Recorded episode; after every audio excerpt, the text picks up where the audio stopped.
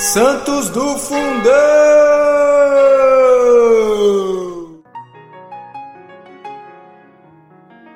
Fala galera, tudo bem? Aqui é o Rodrigo Gonçalves e estamos aqui para a gravação mais, de mais um episódio do Santos do Fundão. E comigo aqui hoje estão. Tati Boni. Fernanda. É isso aí, galera. Temos aqui a volta da Fernanda gravando episódio com a gente, hein? Muito bom isso aqui. Quem assistiu lá os primeiros episódios, né? É, quem assistiu os primeiros episódios vai. E quem não assistiu, por favor, volte, né? E, e vai escutar os primeiros episódios lá, que tem bastante participação da Fê. E agora aqui também falando um pouquinho desse grande santo da nossa igreja. Acredito que talvez não seja tão conhecido para tantos. É um santo que foi canonizado recentemente, né, pelo Papa Francisco, recentemente que eu digo é, nos últimos 10 anos aqui, né, e apesar de ter vivido lá no, no, no século XIX, é o santo John Henry Newman. Para começar hoje aqui, então, falar um pouquinho dele, Tati, vamos lá? Vamos lá, vamos começar com uma frase que é super impactante. Procurei ouvir a voz de Deus e subi à torre mais alta, mas Deus declarou: Vá para baixo novamente. Eu habito no meio do povo. Uau! E aí a gente vai agora descobrir como, como se deu esse vá para o meio do povo, né, para ele ter tornado-se quem tornou-se esse grande santo da nossa igreja. Gente, a gente não vai falar da família muito, né, porque a Cris não tá aqui não, tá? vai ser, é vai ser um breve resumo da família aqui, né? Isso, é um breve resumo, porque realmente não tinha muita coisa da família. Então, quando você ouvir o episódio e não tiver muita coisa da família, não é porque só a Cris fala da família, às vezes é porque não tem mesmo. e aí, gente, filho de quem? Vamos lá, ele é filho de John Newman, né, que o pai dele era um banqueiro, cidadezinha aqui meio difícil de falar, em Hansbottom, né, e, e a sua mãe se chamava Gemima, né, ela, ela era descendente de uma notável família de refugiados é, lá na Inglaterra, né? Então, ele vivia na Ingl... viveu na Inglaterra, nasceu na Inglaterra, né? E essa é um pouquinho da sua família, de pai e mãe, né? É, e eu também vi que ele tinha uma irmã mais nova só também. Não era uma família é numerosa, né? Harriet, né? Harriet Elizabeth é o nome da irmã dela. Dele. Eu vi que, que na infância, né? A mãe de, de Nilma, ela era da religião calvinista que é como se fosse uma religião evangélica lá na, na Inglaterra, né? E aí, desde pequeno, o John escutava a mãe dele ensinando ele sobre as histórias da Bíblia, né? Contando algumas histórias. É, então, desde pequenininho, ele já foi entrando neste universo, né, neste mundo, já estando por dentro das histórias da, da Bíblia, através da sua mãe. E foi nesse momento que foi despertando nele, né, Fê? A, a partir das histórias que a mãe dele contava para ele da Bíblia, ali, na infância, já foi despertando a curiosidade e o desejo dele de conhecer mais profundamente essas histórias e sobre Deus. Sim, exatamente. É, e também foi a partir daí, né, desse conhecimento, de buscar a verdade, que fez com que ele deixasse o calvinismo e fosse para o anglicanismo, e mais tarde ele ia deixar o anglicanismo para o catolicismo. Então foi em busca dessa verdade, cada vez mais que ele foi descobrindo as coisas, ele, ele ia reconhecendo, ia escutando a voz de Deus e ia direcionando para um caminho que, que ele estava entendendo que era o certo para ele naquele momento. E essas histórias, assim, até antes né, de começar a gravar, eu falava isso, né? Que eu gosto dessas histórias porque, é, às vezes, né? E, ultimamente eu tenho falado muito disso, né? Ah, a fé ela é descolada da ciência, da razão. Na verdade, não é, né? E, e quantos exemplos a gente tem de pessoas que começaram a estudar religião ou a fé católica para provar que ela está errada, né? E quanto mais se aprofunda, se aprofunda, se aprofunda, vai lá no final se converte. A gente tem uma história de, um, de, um, de uma pessoa muito famosa hoje nos nossos tempos aqui, né? Pela, pelos livros, que é o Scott Hahn. Né? Ele tem até um livro muito famoso que conta esse processo de conversão dele, que é Todos os Caminhos Levam a Roma, né? Um livro indicado pela Cris aí, que, que eu li também, né? É, e, e, aí mostra exatamente isso, né? Poxa, em busca, como a Fê falou, né? em busca da verdade, só que a verdade para ele é que o catolicismo é uma mentira, né? Ele vai aprofundando e fala, cara, não é bem assim, né? E aí ele começa a se apaixonar pela igreja, né? E aqui a história dele, né? Até ali um, um, um, trecho desse momento que ele vira, né? Calvino, lá por volta do, dos 15 anos, né? Que, que ele tem a consciência disso, que é calvinista, né? Que ele vira calvinista ele fala, não, mas eu virar calvinista era tão certo quanto ter mão e pé, porque era, era, óbvio, né? Porque a família dele toda já vinha desse caminho, né? E, então era um caminho natural, né? Nasceu numa família assim e ele, com maior, uma maior consciência, também já virou calvinista. Mas aí depois né, vem o, o processo da, da transformação dele, né? E, e muito isso que a Fê falou, né? Em busca da verdade, né? Eu entendi que ele tinha uma inquietação, né? Que, que ao ler eu fui pensando que era uma inquietação santa, né? Que fazia ele, ele nunca estava satisfeito né, é, no ponto que ele chegava. Ele sempre precisava de algo a mais, ele achava que alguma coisa não estava né, é, se encaixando, e na busca né, de, de, de encontrar algo que se encaixasse, ele encontrou, gente, a verdade, a real, o que é, o que tem que ser, que é a Igreja Católica Apostólica Romana. E a e gente já na... falou, a gente deu spoiler já.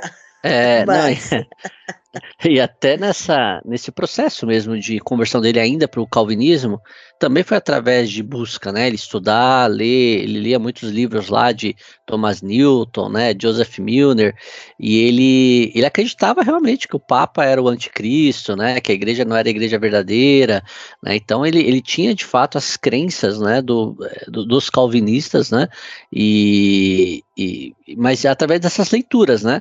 E, e, como, como Deus é bom, né? Deus ele não deixa nada para trás, né? Ele, ele pega essa já experiência dele na leitura, né? Para virar calvinista, e através disso também ele vai levando, né, é, John Henry Newman, deu uma travada aqui a falar John Newton, John Henry Newman para a conversão depois da Igreja Católica, né? Então, muito através da, da ciência, da razão, né? No, às vezes a gente tem muita história de conversão e tá tudo bem, né? Através das emoções, dos sentimentos, da oração, né? O caso dele foi pelo intelecto, né? Foi através da, da busca do conhecimento, né? É, e foi exatamente através dessa inquietação que vocês falaram, né, que ele sentia é, na vida dele, que fez ele também é, buscar os escritos dos santos padres, conhecer mais. Por quê? Porque ele, ele estava vendo que a, que, o, que a igreja anglicana estava entrando num período muito de liberalismo. E isso para ele não era certo.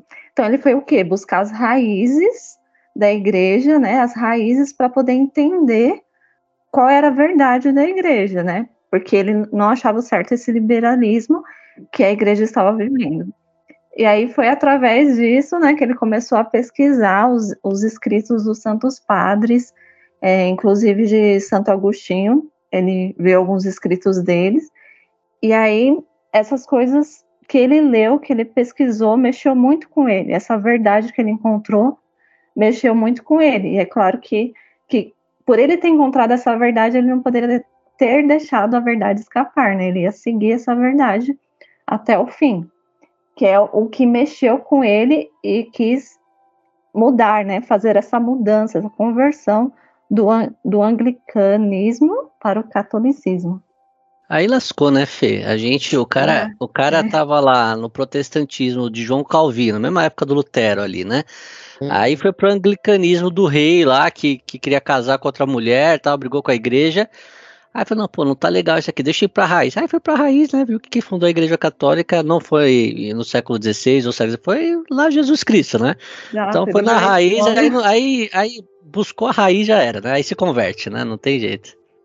É, aí até fala, né, que, que nesse período de conversão, né, para ele assimilar tudo que ele tinha pesquisado, para ele poder entender é, se realmente aquilo fazia sentido, ele ficou um tempo afastado da sociedade. Então, ele ficou de 1843 até 1845 afastado, né, como se fosse um retiro mesmo interno, para que ele pudesse refletir sobre tudo que ele pesquisou, sobre todos os escritos dos santos padres, sobre tudo, para ele poder entender se realmente é, ele deveria seguir no catolicismo, abandonar o anglicanismo, porque também essa, essa conversão ia gerar um, um, grande impacto na Inglaterra, que é um país que é um estado de religião anglicana, né? Então, essa conversão dele, com certeza, gerou um impacto também entre as pessoas que ele conhecia, entre os amigos dele e tudo, né? Boa, Fê, boa, boa. A gente está se empolgando, gente, porque essa história de conversão, né, do anglicanismo para o catolicismo é, é, o ápice, né, da, da história de vida dele, o que nos chama mais atenção, mas a gente vai voltar um pouquinho lá para a adolescência dele, né, para a gente ordenar um pouquinho aí o, os fatos, para vocês poderem entender. Mas a gente vai fazer isso às vezes também, a gente vai lá gente vai sempre voltar lá, né? Quer dizer, é, seguir lá para a conversão dele, a gente vai puxando aí, espero que você nos entenda, tá? Então, na adolescência, ele já tinha essa questão da, da inquietação, como nós falávamos aqui, então ele já almejava buscar a verdade. Com 15 anos, ele vai para a academia e ele conhece lá o professor dele, o professor Walter. E foi aí que ele experimentou a sua conversão para o anglicanismo né? E não foi uma conversão impactante, como o Rodrigo disse, ele era muito razão, tá? Então não foi uma, uma conversão de nossa senhora, chorou muito, que conversão, aquela coisa, né, no emocional. Não. Foi uma conversão é, racional, né? Até é, lendo sobre, né, ouvi dizer, vi as pessoas dizendo assim, que ele voltou aos princípios da infância. Quando a mãe dele lia para ele as histórias, ele entendia e falava, ah, legal, ok, entendi, mas preciso buscar algo mais. Então, essa conversão foi isso, mais ou menos que uma volta para a infância. Mas isso não quer dizer que foi superficial, gente. Foi sincero, tá? Foi uma conversão sincera, não foi superficial, não teve emoção, mas teve ali a razão, né? Foi onde ele passa ali do da vivência do pro Deus real, né? Ele, ele entendeu quem era Deus, só que aí é que eu falo que essa inquietação dele e já tinha o um negócio do catolicismo nele ali. Porque o que, que ele já pensava nessa época? Ele pensava assim, ó, eu preciso seguir esse Deus, servir esse Deus e, e ser desse Deus, mas esse Deus precisa ser presente na minha vida. Então, essa inquietação dele era nada mais nada menos do que fazer Deus presente na vida dele. E como ele faria isso? Essa presença de Deus constante na vida dele, né? Ele tinha uma consciência moral muito firme, né? Então ele era uma pessoa retíssima e muito firme nas questões morais, né? Então, e além disso, ele tinha uma clara e profunda noção de ouvir a voz de Deus. Então, se vocês estão conseguindo entender, ele se converte, é uma conversão racional, ele entende precisa daquele Deus, ok. Quer servir aquele Deus, ok. Mas Deus precisa ser presente na minha vida. Como que Deus vai ser presente na minha vida? Então, com todo aquele racionalismo dele, como que ele ia fazer para sentir essa presença de Deus? Né? Porque as pessoas que são muito racionais é aquilo, né, Rodrigo? Fazem o que precisa ser feito. Eu não entendi o, amor, o Rodrigo aí. Não entendi o Rodrigo. Será que foi uma indireta? Foi uma piada interna. é, é que a gente reunião. tem aprendido, né, queridos ouvintes, que nem tudo a gente vai fazer com amor, mas a gente precisa fazer o que precisa ser feito. E ponto, né? E assim a gente tem seguido, graças a Deus, e eu acredito que ele seguiu muito tempo assim, né? Até ele encontrar aí essa presença de Deus. Mas o que, que ajudou ele nessa busca de encontrar essa presença de Deus na vida dele? Ele conseguiu unir essa consciência moral que ele tinha com o ouvir a voz de Deus. Gente, eu não aguento. Aí eu parei tudo nessa hora que eu falei, cara, olha o que ele conseguiu. Ter essa consciência moral que, que vem da razão e conseguir ouvir a voz de Deus, que é totalmente o emocional, né? E aí ficou aquela consciência perfeita. Aliás, quase perfeita, porque não era o catolicismo ainda. Querem falar um pouquinho dessa parte? Meu, não é à toa que ele é conhecido como o cara, né?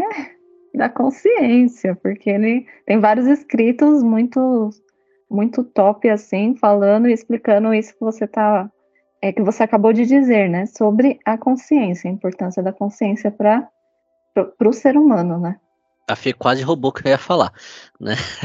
mas, mas eu completando... uma introdução para você. Obrigado, Fê. Isso completa. Mas é, nessa linha que a Fê falou, né, é, é, até, até o Papa Bento XVI disse né, que nenhuma, a, o que impelia né, a, o caminho de conversão dele era a consciência. Para ele, se o ser humano tivesse a consciência, e o que, que é, é, é ter consciência, né? É saber a verdade. Né? Então, se o ser humano soubesse da verdade, né, e conscientemente tivesse isso para ele, ele automaticamente se converteria. Porque não teria nada mais importante do que obedecer essa verdade para o ser humano. Sim. Né? Então ele, defini, ele, ele, defendia muito isso. Ó, o que, que é, é o que, que é a consciência? A consciência é saber o que é verdade, né? E que ela não uhum. é subjetiva, né? Ela é a verdade, né? Ela é um ser, né? E, e através dessa consciência clara, né, do que, que é a, a verdade, você parte para a obediência a essa verdade. Então, com isso, você automaticamente se converte. Né? Então, ele, ele, ele, ele, ele fa fala muito disso, né, da, da, conversão através da consciência, né, da, da, do conhecimento, né, de conhecer a verdade. E ele não, e ele não mistura muito, não mistura não, ele não, não trata a fé como algo subjetivo, né? Ele trata como algo realmente concreto, né? Para ele é algo é, quase palpável, assim, né? Quase palpável. E, é, é, o jeito que ele lida e, e, que você percebe isso, que foi assim que ele, que ele quando, quando eu li esse trecho de, do Papa Bento XVI, ele nem comentava da conversão dele ao catolicismo, ele comentava da conversão dele à primeira, ao calvinismo, que ali já tem a origem disso, ali já tem a origem dessa busca pela consciência dele, né, da, da conversão verdadeira, né, e aí depois o resto foi, acabou sendo uma, um caminho de Deus, né, com, com algumas sequências para ele, é, de fato, ir para o catolicismo, né. Isso. E essa questão da, da fé, né, que está ligada à consciência, ele, ele fala para gente que existem dois tipos de consciência, que é aquela que é inclinada a fazer isto ou aquilo segundo as nossas vontades, e a consciência que tem a fé, que é aquela que vem da voz de Deus, né? É aquela consciência que é quase um eco da voz de Deus, que Deus se manifesta pela própria consciência.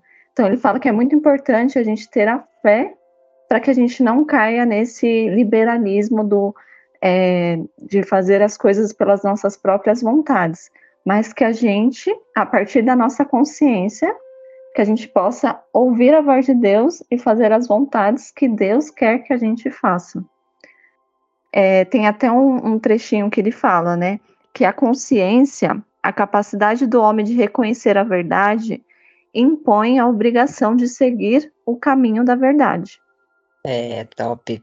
E, puxando aí o seu gancho, Fê, ele fala assim, né? Resumindo o que você falou aí. Que eu entendo, entendendo o que você falou, eu acho que é esse resumo. Que não pode existir nada de bom fora da lei moral.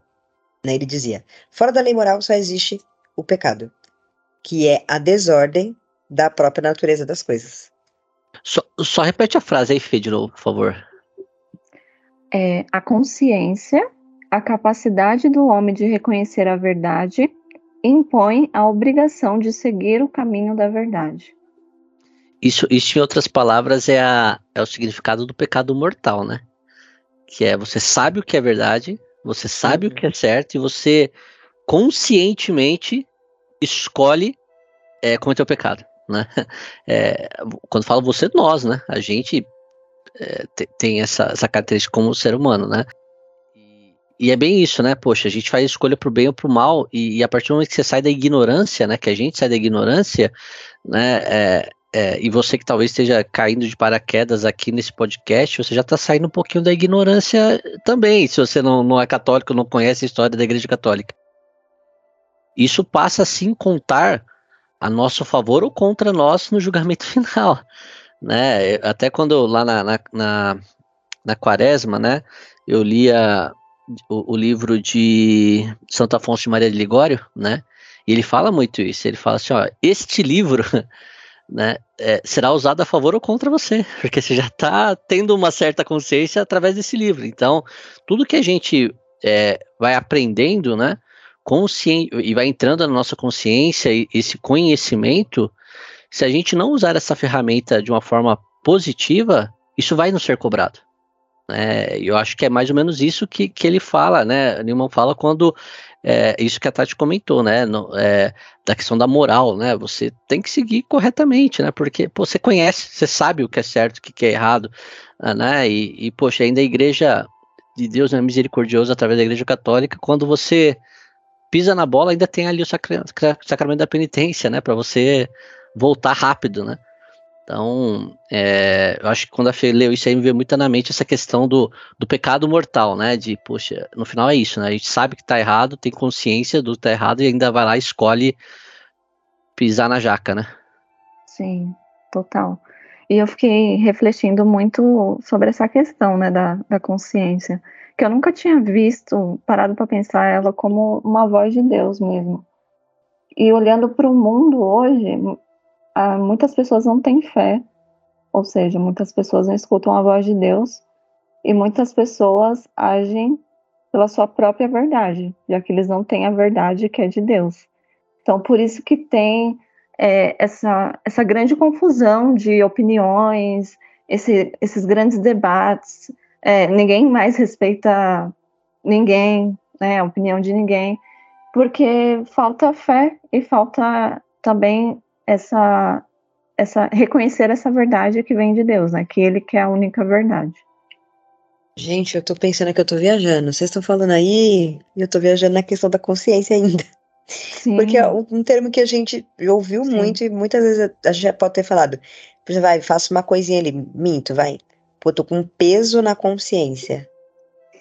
Olha, e tipo, o que, que é um peso na consciência? Meu, é, é, é isso.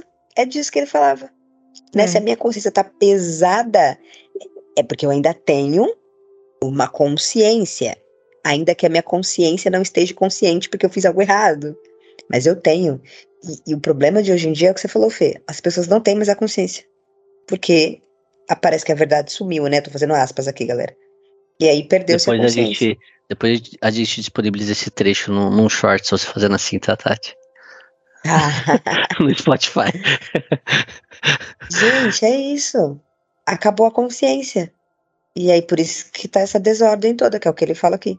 Fora da lei moral só existe o pecado. Não, e, que aí é e, onde a vida fica desordenada. E você vê, na época que ele vivia, era a época ali pós-iluminismo, né? Justamente nesse momento onde você tira a Deus do centro, né, do homem, né, e, e, o homem passa a ser praticamente o seu centro, e se a gente for pensar os tempos que a gente vive hoje, é, é, é um pouco, um pouco não, acho que até bem bem parecido com esse momento, né? Hoje essa, essa história de, de laicidade, né? É, ah, tudo é laico, tudo é laico, tudo não tem Deus. Pô, ser laico não, não é não é tirar Deus das coisas, sabe? E, e e aí eu acho que nesse momento que ele dizia isso lá, se a gente for trazer para nossa para o nosso dia a dia aqui, né, o quanto o quanto a verdade ela, ela tem se tornado subjetiva, ah, tem se tornado não mais a verdade, mas sim opinião, ponto de vista, né? E não é, né? A verdade ela é verdade, né? Ela não muda, né? Pô, mas também se a gente for voltar no tempo, até Pilatos diante da verdade pergunta, né? O que é a verdade? Eu acho é, é, esse esse trecho eu já falei, isso acho que em outro podcast de toda Semana Santa é o trecho que eu mais é, medito, sabe? Assim, porque pô, a verdade às vezes está na nossa cara ali, né? Na nossa frente e a gente ainda não, não reconhece, né? Não reconhece. E nos nossos tempos e nas nossas vidas é, muitas vezes a gente vai estar nessa situação, né, de, de, de talvez de alguma maneira saber o que é a verdade, mas ainda assim escolher, né, não viver essa verdade por divergir de alguma coisa, divergir de alguma ideia, de, sabe, divergir mesmo, né, ah, não concordo, né, pô, tem muita coisa, como a Tati comentou, a gente não tem que concordar, é, é, é seguir, sabe, assim, é, é não, não, não é hoje muito... as pessoas falam assim, Rodrigo, mas essa é a sua verdade. Isso, é. Virou subjetivo, né? Virou, subjetivo, virou um ponto de vista, né? Virou uma, uma coisa opcional, né? Não opcional no sentido eu aceito a verdade ou eu, eu não quero a verdade, porque essa é a verdadeira escolha, né? Já que eu não aceito a, a, a verdade, né, como, como uma verdade na minha vida, então eu vou dizer que ela não é verdade, que ela é um ponto de vista. Isso. Né? E vou querer que todo verdade. mundo entenda isso e e passe a aceitar o meu modo de vida. Porque eu escolhi viver diferente dessa verdade, então ela não pode ser verdade. E numa sociedade que a gente vive, que tudo tem que ser o prazer e a felicidade, e quando você olha que você não segue a verdade, você vai sofrer com isso, Então você discute, não, essa verdade não é mais verdade. Então eu vou seguir uma outra coisa que eu vou chamar de verdade e paro de sofrer. Só que é uma enganação. No fundo você sofre. No fundo lá do quarto, né, sozinho, você sofre, né? Então é, é pô, nem sei se porque eu entrei nisso aqui, mas é isso aí. É porque a gente falava da consciência. É. é, falando da consciência. E é, ele é tão extraordinário, né? Esse santo que a gente está falando hoje, e acho que a gente nunca falou de um santo tão racional, que ainda, é, ainda no, quando ele era protestante, ele decidiu viver o celibato, né? Que foi algo que me chamou bastante atenção também, né?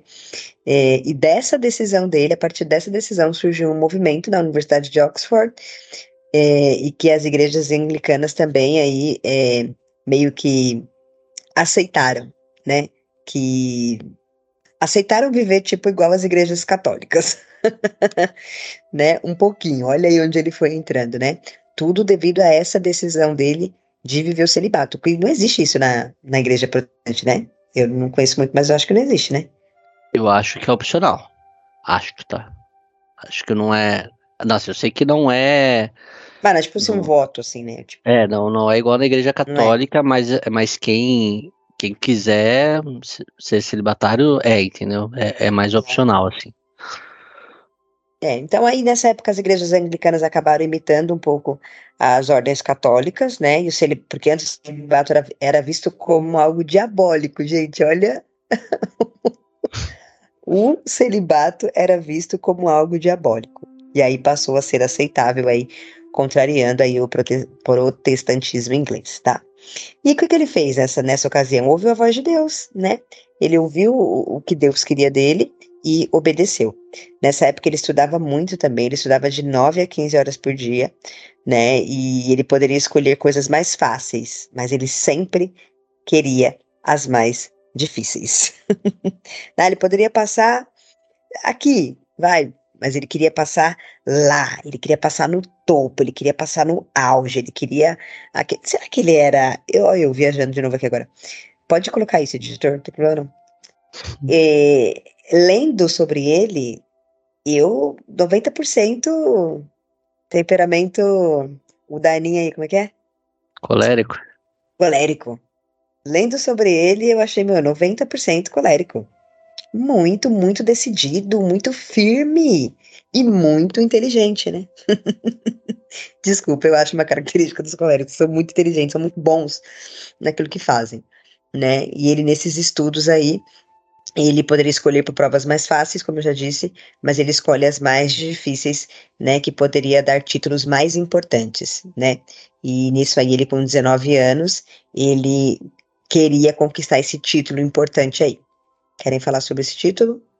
Só pegar o carregador aqui primeiro, peraí, vamos falando aí. Tá. Ele queria pegar esse título importante, mas ele não conseguiu. Ele não passou né?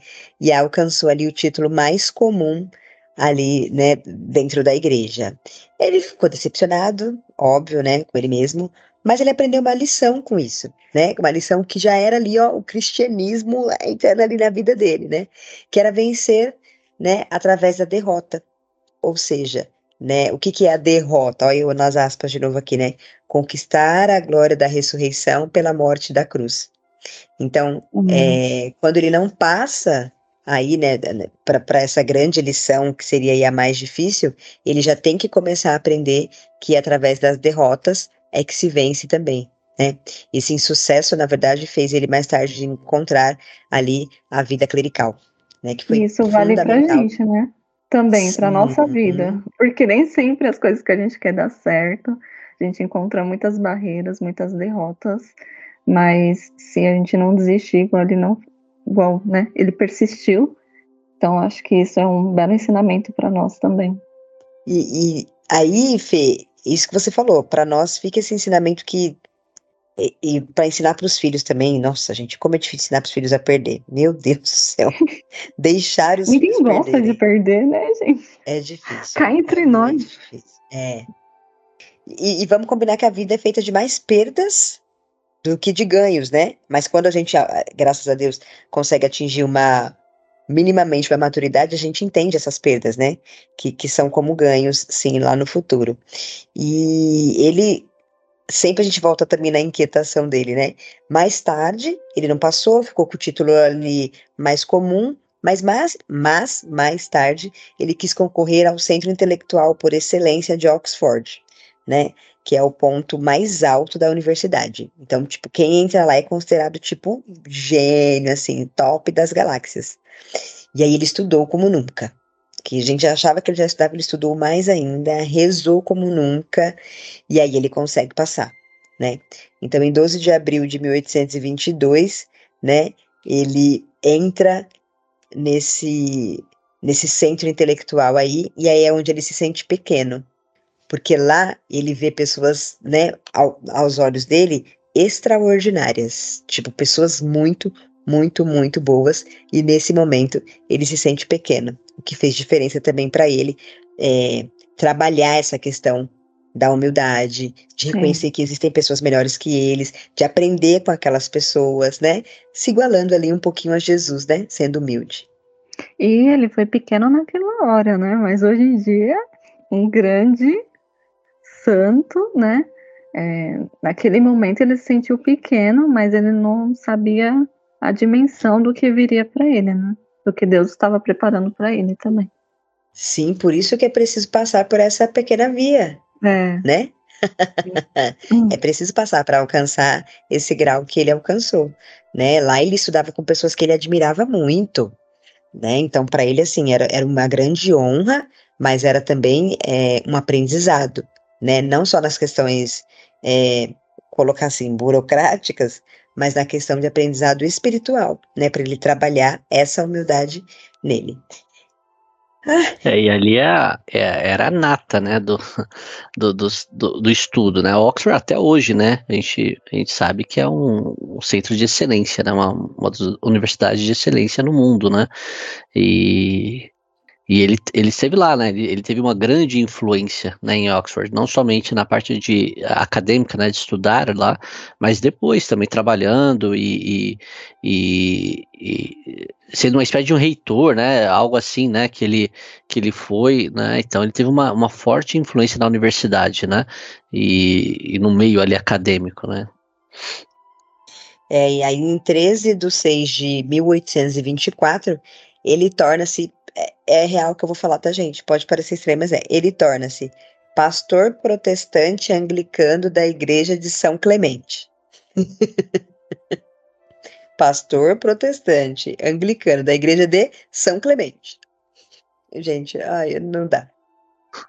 E aí ele começa essa evangelização visita seus paroquianos, reconstrói igrejas, funda escolas gratuitas. Ai, gente, funda escola gratuita é muito católico, não dá. Inicia sua carreira de pregador, né? Então, ali ele começa mesmo essa evangelização, onde ele consegue alcançar o coração das pessoas, onde ele consegue fazer a diferença, tá? É, mais tarde, ele é nomeado um dos quatro tutores, né? E aí ele deixa a paróquia e entende que essa nomeação é uma oportunidade de pastorear aí para além do que ele já fazia, né? E ganhar almas para Deus. Assim ele mesmo escrevia e falava, né? Que a meta, é, o intuito era ganhar almas para Deus. Muito católico também, isso, não aguento. Essa Ele parte era católico aí... aqui ainda, viu, gente? Essa parte aí que você falou do, dos sermões, né, das, das palestras que ele dava, que ele evangelizava, é, tem alguns livros publicados hoje com esses sermões dele, e eu vi que, que o último sermão que ele deu antes dele entrar para a Igreja Católica tinha 60 páginas. Ou seja, ele dava uns sermões, sermões gigantescos. E aí, nesse que ele já, quando ele deu esse sermão, ele já, já tinha consciência que ele iria para a Igreja Católica. Então, ele fez um bem caprichado. Imagina já para converter, converter todo mundo já, né, pessoal? É. Tô falando aqui a minha tese do porquê que eu vou virar católico e vamos todo mundo junto, entendeu? Uau. Não tinha visto essa parte, chocada. E aí? Aí agora vamos para Você tá, você tá fazendo meio cronológico, né? Eu, eu, eu tô, eu, assim, pelo menos não. eu não tô tão cronológico não, mas... Não, porque foi o jeito que eu fiz aqui. Não, tá. já já saiu de dos anos 20 aí, já, já saiu. Não, agora, ó, ele foi lá, ele é um dos quatro, agora já, já pode entrar na conversão. Tá. É, tem, só um trecho que eu queria falar, tá? É, ainda tá. nessa. É, editor 3, 2, 1. Ainda nessa fase é, dele protestante, né? né? E você vê que algumas coisas já começavam a, a tentar fisgá-lo, né? Ele ele ouviu né, um, um discurso né, é, na universidade lá de, de, Oxford, e lá ele ouviu uma pessoa citar né, é, Santo Agostinho, né, Agostinho de, de, de Pona, né, e, e, e, a frase de, de Santo Agostinho, né, quando no, no, em uma da, da, dos seus livros era tome e leia, né, então, tipo, é mais ou menos isso, né? Você quer, quer se converter? Então tá aqui, ó, leia e você vai, vai achar a verdade, né? E, e, ele disse que essa frase ficou muito é, mexendo com ele, né? Uma frase é, pequena, né? Uma frase que a princípio não tem sentido nenhum, né? Tome e leia. E mas ali, né? Nesse nesse trecho de Santo Agostinho, ele ele já ficou ali com aquilo processando, né? Então, né, imagina o quanto ele, a, a Tati falou do, do, temperamento dele, né? Imagine quanto ele não, não não, não tinha essa, essa curiosidade, né, para uma coisa tão, tão singela, né, é, chamar a atenção dele e, e, despertar mais a curiosidade dele para buscar. Não, tome to ler, então tá bom, então deixa eu ler e ver o que, que você está falando aqui mesmo, né? E eu acho que aí é que começa, né, o processo de, de conversão, né, Fê? Sim. E que... Certo? Falei, vai, Fê. Sim, sim. Não, e, e também é, que conhecimento bom, né? discernimento, no caso, essa é a palavra que eu queria usar. Que discernimento bom que ele tinha também de pegar esse conhecimento todo, né, que ele estava consumindo e digerir bem esse conhecimento, né, porque não é to toda pessoa que consegue, mas ele conseguiu digerir bem isso e já ir se direcionando para a conversão dele antes da conversão, já nesse período, né, dele, dele quase, quase convertido, ele publicou um, um livro, um, um, um, como se fosse um anúncio, né, no, no jornal lá da, da, da, universidade, onde ele fazia de uma forma anônima uma retratação formal de tudo aquilo que ele tinha falado contra a Igreja Católica. É, ele não, ele não fala que é ele, né, mas ele faz uma, uma, uma retratação pública, né, e, e aí nessa nesse local da universidade lá, é, ao ler, né, as pessoas ao lerem esse esse, esse anúncio, né, que, não sei dizer como um texto, né, ele as pessoas se convertem ao catolicismo com, com o pedido de desculpas dele, né, por tudo que ele fez. As pessoas ao lerem esse pedido de desculpa se convertem né, ao catolicismo. E é o primeiro grupo lá em Oxford convertido ao catolicismo, até mesmo antes dele. Né? Que da hora. Trazendo para os dias atuais, ele teria feito um post, Rodrigo. Retratando. Um stories. é, tem que ser algo maior do que um né? tweet. Tinha que ser algo grande, né? Se são 60 páginas, né, Fio? Sermão, imagina. É, então.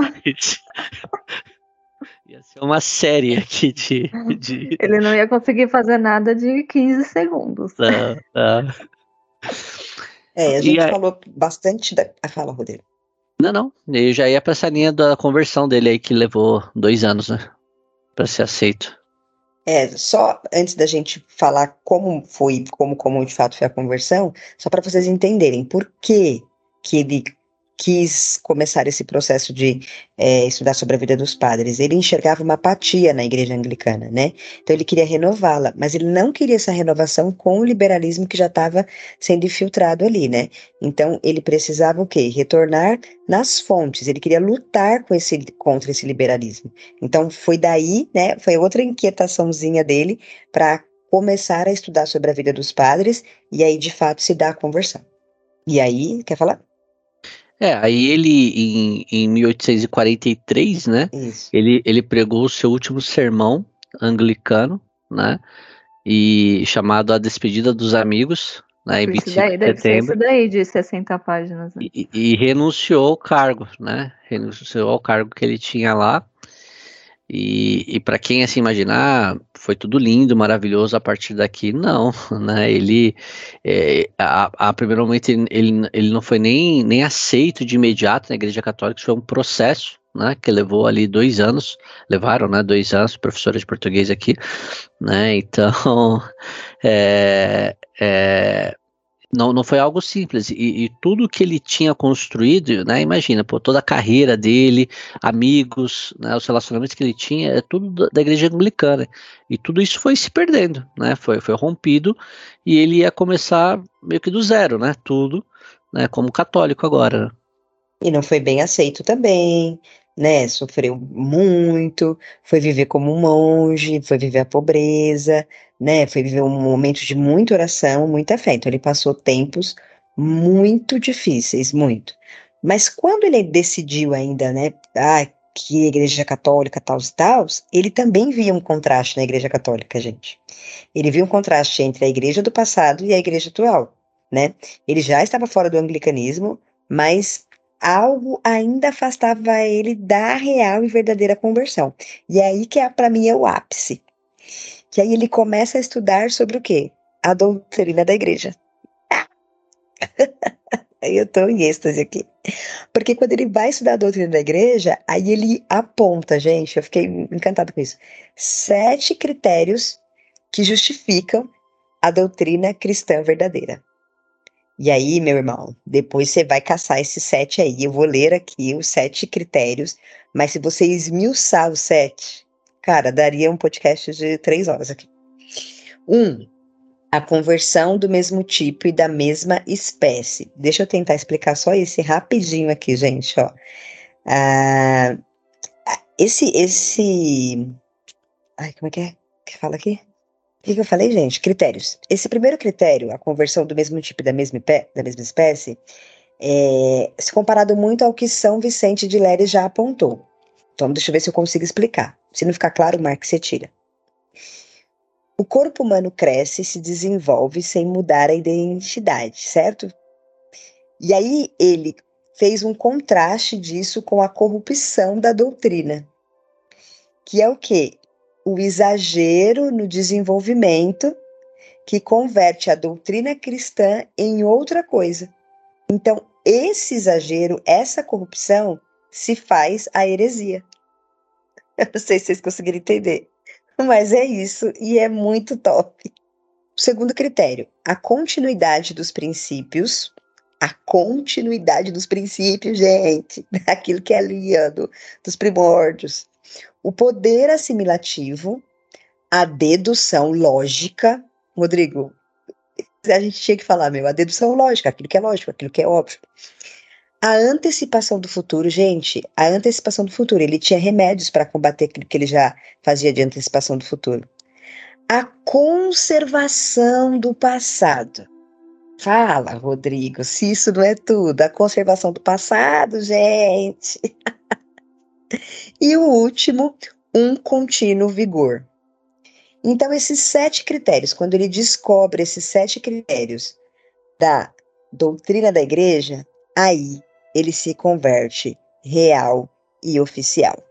Tá bom para vocês? Por que vocês ficaram e, e, Não, em, outra, em outras em outras palavras, assim, né? Lógico, em palavras muito melhores que, que a, são as palavras dele ele, ele resume que a verdade conscientemente se encontra somente na Igreja Católica, porque é lá que tem a tradição, né? É lá que você tem a Sagrada Escritura e é lá que você tem o magistério, né? Que, então é, é só ali, né? As outras igrejas, e pô, a gente tá falando isso com todo respeito, tá, pessoal? Ninguém tá aqui falando, ah, é, de uma maneira pejorativa para as outras igrejas, estamos falando da nossa igreja, né? A, a, a nossa igreja é a única que tem isso, né? É, todas as igrejas, inclusive as cristãs, elas são oriundas da igreja católica, só a igreja católica é oriunda de alguém, né, que é de Jesus, e, e, e, manteve essa, essa conservação, né, Tati? E isso é uma, é uma coisa que, que eu, é, eu, eu pego muito para mim, assim, eu gosto muito da transformação, eu não gosto da revolução né? Eu acho que as coisas as precisam ser transformadas, precisam ser evoluídas, mas a, a revolução ela ignora tudo que a gente viu até agora para propor algo novo, né? Então tudo que viveu até agora não é bom, vamos, vamos partir para um, um, mundo utópico de maravilhas, né? Que, que é, são os riscos das ideologias, inclusive esse, né? É, agora, quando você olha para o passado e enxerga que você chegou até aqui e que muitas coisas foram boas, mas outras precisam evoluir, né? O risco disso, disso ser algo mais drástico é muito pequeno e as melhorias de fato acontecerem né?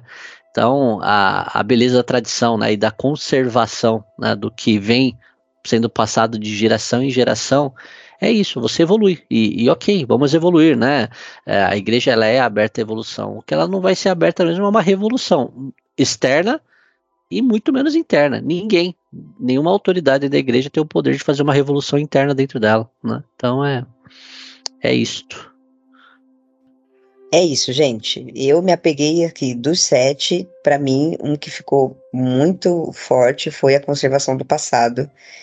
Que, meu, a gente precisa muito voltar nisso, né? Com, voltar nisso, não. A gente precisa conservar o passado. Então, foi um dos. Não é nem o que eu aprendi ainda, não, mas é o que mais me chamou a atenção.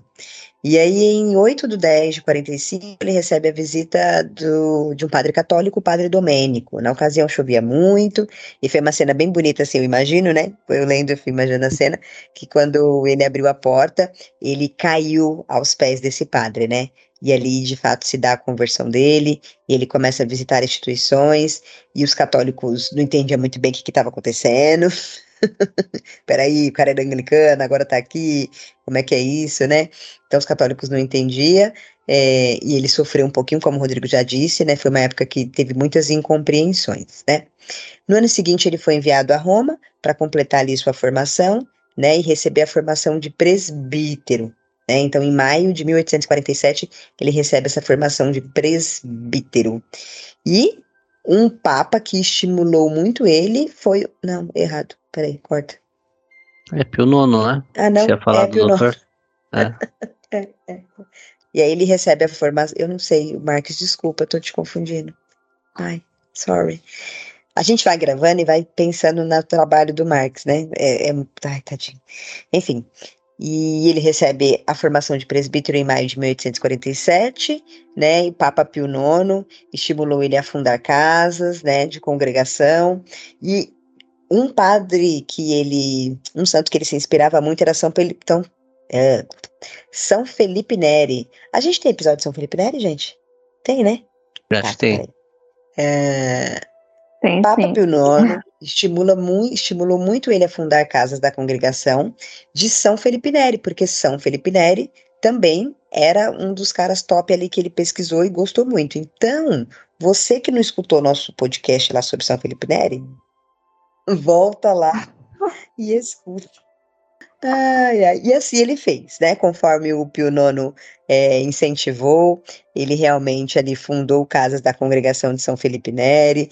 Então, além das congregações, ele fundou uma universidade, dirigiu revistas, abriu um oratório, mas mesmo assim, os católicos ainda, Rodrigo, viam ele como um perigo, viu?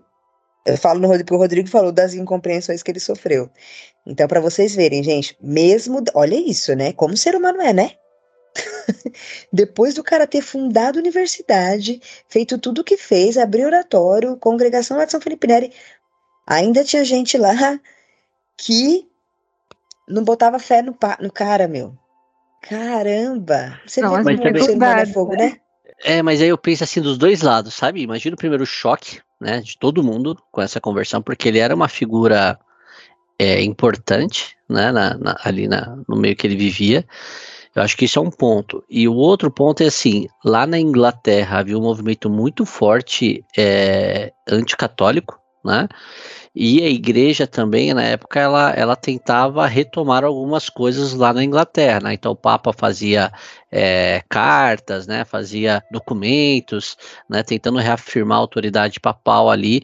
E então havia também esse conflito, né? Então, é, e como a Inglaterra predomi- predominantemente ela era protestante ang- anglicana, né? Então imagina é, os dois lados, né? Um, um falando, pô, o cara saiu daqui e foi pro outro lado, né? E agora querem querem nos converter aqui, porque eles pensam que são. E do lado do católico, aquela desconfiança, fala, poxa, a gente está sendo aqui também meio perseguido aqui na Inglaterra. Será que ele realmente se converteu, né? Será que não não, não pode ser uma, uma pegadinha aqui, uma armadilha? É, é, é, porque também sabiam que ele era uma figura pública muito importante, só que como anglicano, né? Sim. Então acho que é, essa desconfiança humana, eu imagino, é, não vou dizer que é natural, mas pô, eu acho que eu, eu olhando ali, talvez é, eu consiga entender a situação, assim, sabe? Não que eu concorde, mas entender, eu acho que. Faz sentido. É, é aquela pulga atrás da orelha, né? Como dizem. Não, é, e, faz sentido. E ele, ele tinha uma. Tanto que fala que ele é um. É um. Ele está à frente do tempo, até na Igreja Católica, no, no que se refere à a, a, a visão dele do papel do leigo na igreja né? Para ele, o leigo ele, ele, ele teria uma, um papel fundamental dentro da igreja, e isso foi confirmado muitos anos depois no Concílio do Vaticano II, né, da importância dos leigos na Igreja Católica. Então ele foi meio que um precursor disso, né, ele estava na vanguarda, né, e, e meio que para resolver, né, essas confusões que existiam lá na Inglaterra, né, ele, ele foi numa, numa, num lugar público, né, numa universidade, e fez uma série de palestras, né? É, nove palestras, né? Falando ó, qual é a visão protestante da Igreja Católica, né? O que, que é a tradição e o poder é, da sustentação da, visa, da visão protestante. Então ele pegava temas e trazia, porque ele era protestante, né? Antes da conversão dele, obviamente, né?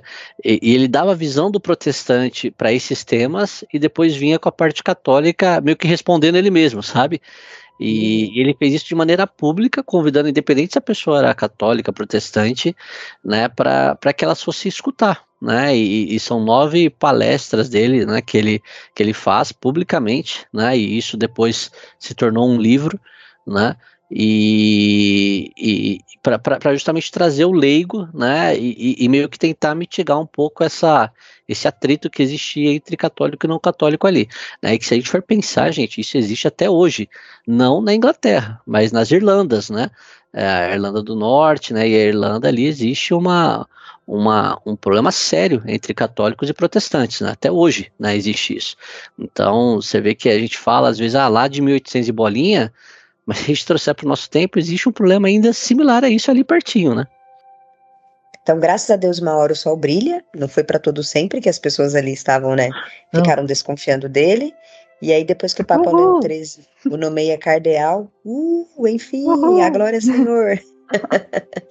Toda a comunidade, até eu coloquei isso aqui porque no, no, no, que eu li falava assim, eu achei tão bacana.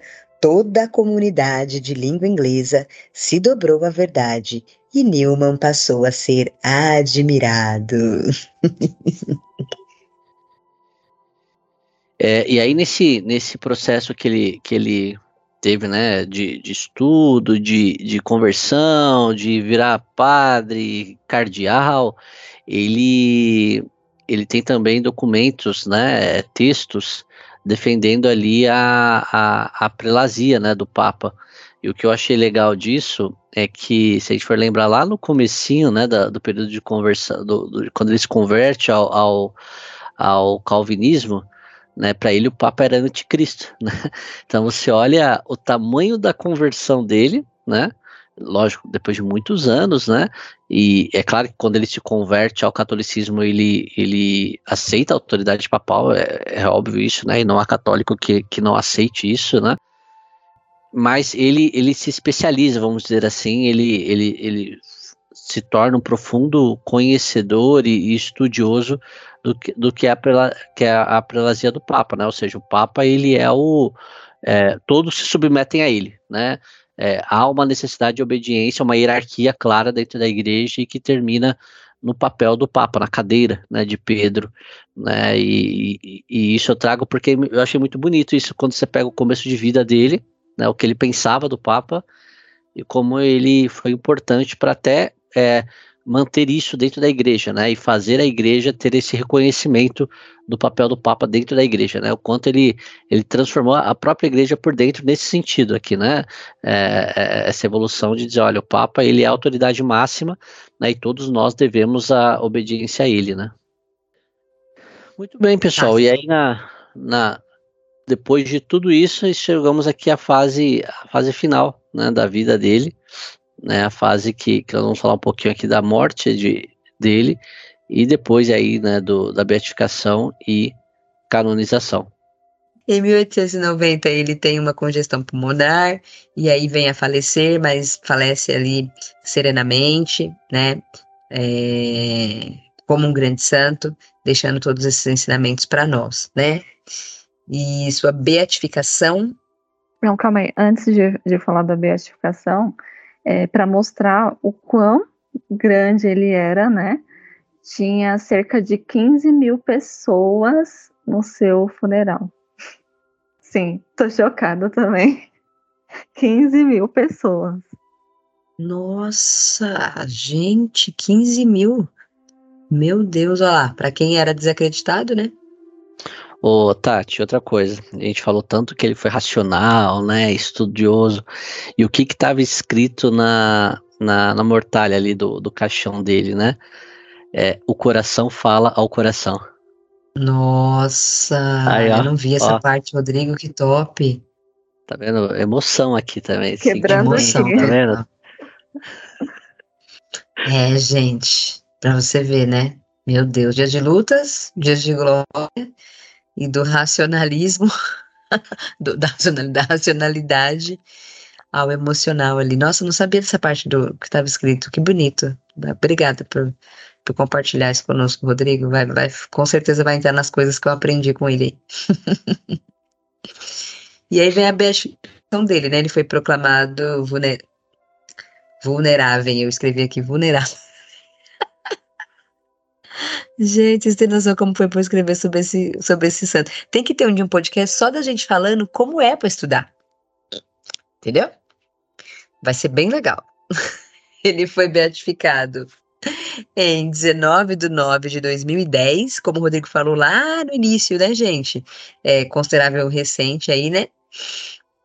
E ele foi, ele foi, canoni, foi beatificado junto com. Ah, não. Ele foi canonizado junto com uma Santa Nossa, né? Vocês viram? É, ele foi canonizado. Sim, junto com. Ai, cadê? Eu vi que ele foi beatificado. Eu mandei, gente, pra vocês lá no Instagram. O não que eu fiz é que eu não vi. É, não, não que não. Cadê? Ai.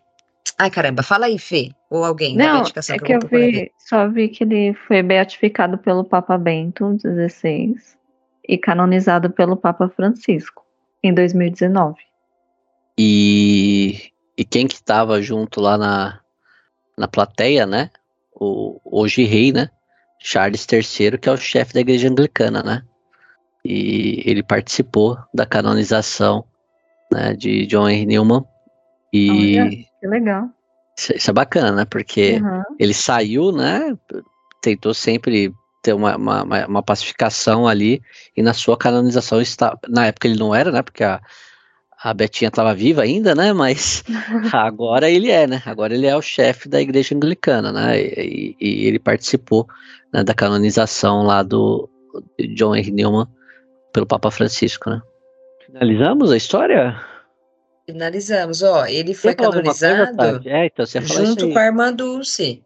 Você quer falar? Então, Olha. Não, não quero falar não, porque como eu vi no Instagram, não sei se é verdade, mas acho que é. Era só eu ver o... Peraí, é só ver a data, é. peraí. Canonização. É, 19 de setembro.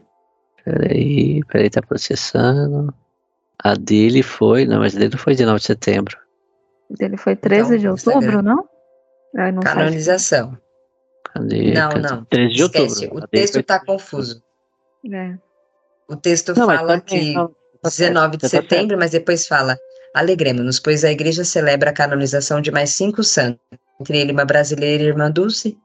Você tá certo. Ela, ele, 13 de outubro de 19, irmã Dulce. Mesmo, foi junto com, ele, com ela, John Henry Newman. Fala que ele é 19 Josepina, de setembro. Não, outubro. Ó, foram João Henry Nilma, Josepina Vanini, Maria Teresa Tiramel, Irmã Dulce e Mar Marguerite Bauis. Olha, temos dois santos canonizados no mesmo dia. Vamos pegar os outros três e fazer um uma série 19 de outubro, 13 de outubro de 2019. os cinco santos.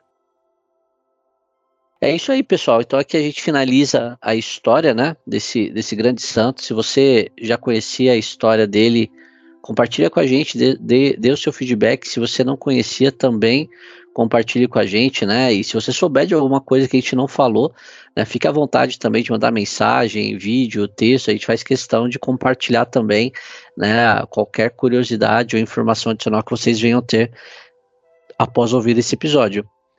E para a gente encerrar aqui, né, partindo para o nosso final, né, vamos falar um pouquinho aqui o que a gente aprendeu né, na história desse, de vida desse grande santo da nossa igreja. Quem começa?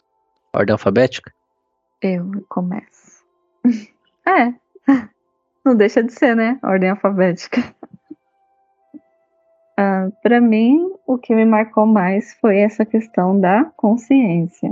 Eu acho que fiquei refletindo muito sobre isso é, porque nunca tinha visto a consciência dessa forma, que era o lugar que Deus fala com a gente, que é o lugar que Deus fala com a gente, né, que é realmente ali que, que a gente vai ouvir a voz de Deus. Então, se a nossa consciência não estiver limpa, provavelmente a gente não vai escutar a voz de Deus ali.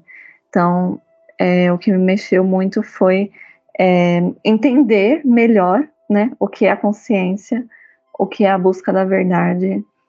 E para mim, eu levo para mim que eu preciso é, aprender a ouvir mais a voz de Deus na minha consciência. É, que eu preciso ter mais essa sensibilidade de escutar a voz de Deus, é, assim como Newman teve, né? Que ele entendeu a importância dessa, de, dessa consciência, a importância da fé também, para nesse caminho de, de, de escutar a voz de Deus. Então, para mim, não teve outro, foi, essa parte da consciência mesmo.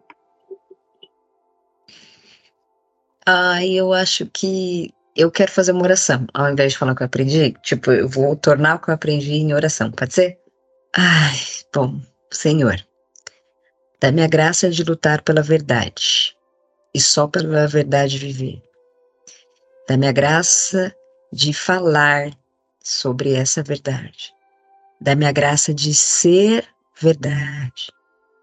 E que com a tua graça, Senhor, e pela tua graça, eu jamais perca a minha consciência. Me ajude a conservar o passado e que a minha meta, o meu futuro, seja sempre, sempre, sempre o céu. Por isso, Senhor, não façais com que eu me esconda da verdade, que eu possa sempre procurar, procurá-la, e com a tua graça, Senhor, eu possa achá-la. Amém. Amém. Amém. Eu, eu iria na linha da fé também, da, da consciência, mas para não ser repetitivo, eu vou para a parte final lá que eu comentei, né, que é a frase dele do coração fala ao coração né? Que às vezes a gente, e eu me incluo nisso aqui, né? É, é tão voltado à, à, à razão, né? E talvez não saiba é, é, deixar o coração ser tocado para tocar o coração também. Então, acho que esse é o, o ponto que, que eu vou refletir aqui depois do podcast. É, então, é, essa, é, é, essa frase, na verdade, eu, eu, vou ficar meditando pós o podcast aqui também, né, para refletir mesmo, né? É, essa frase. É isso. Fechamos? Fechamos. Fechamos. Tá Temos um então, episódio. É isso aí, pessoal. Muito obrigado a todos. Espero que tenham gostado. Como eu falei anteriormente, dê o feedback pra gente. É sempre muito importante. Lembre-se, pessoal, a vida de santidade é só pela misericórdia. misericórdia.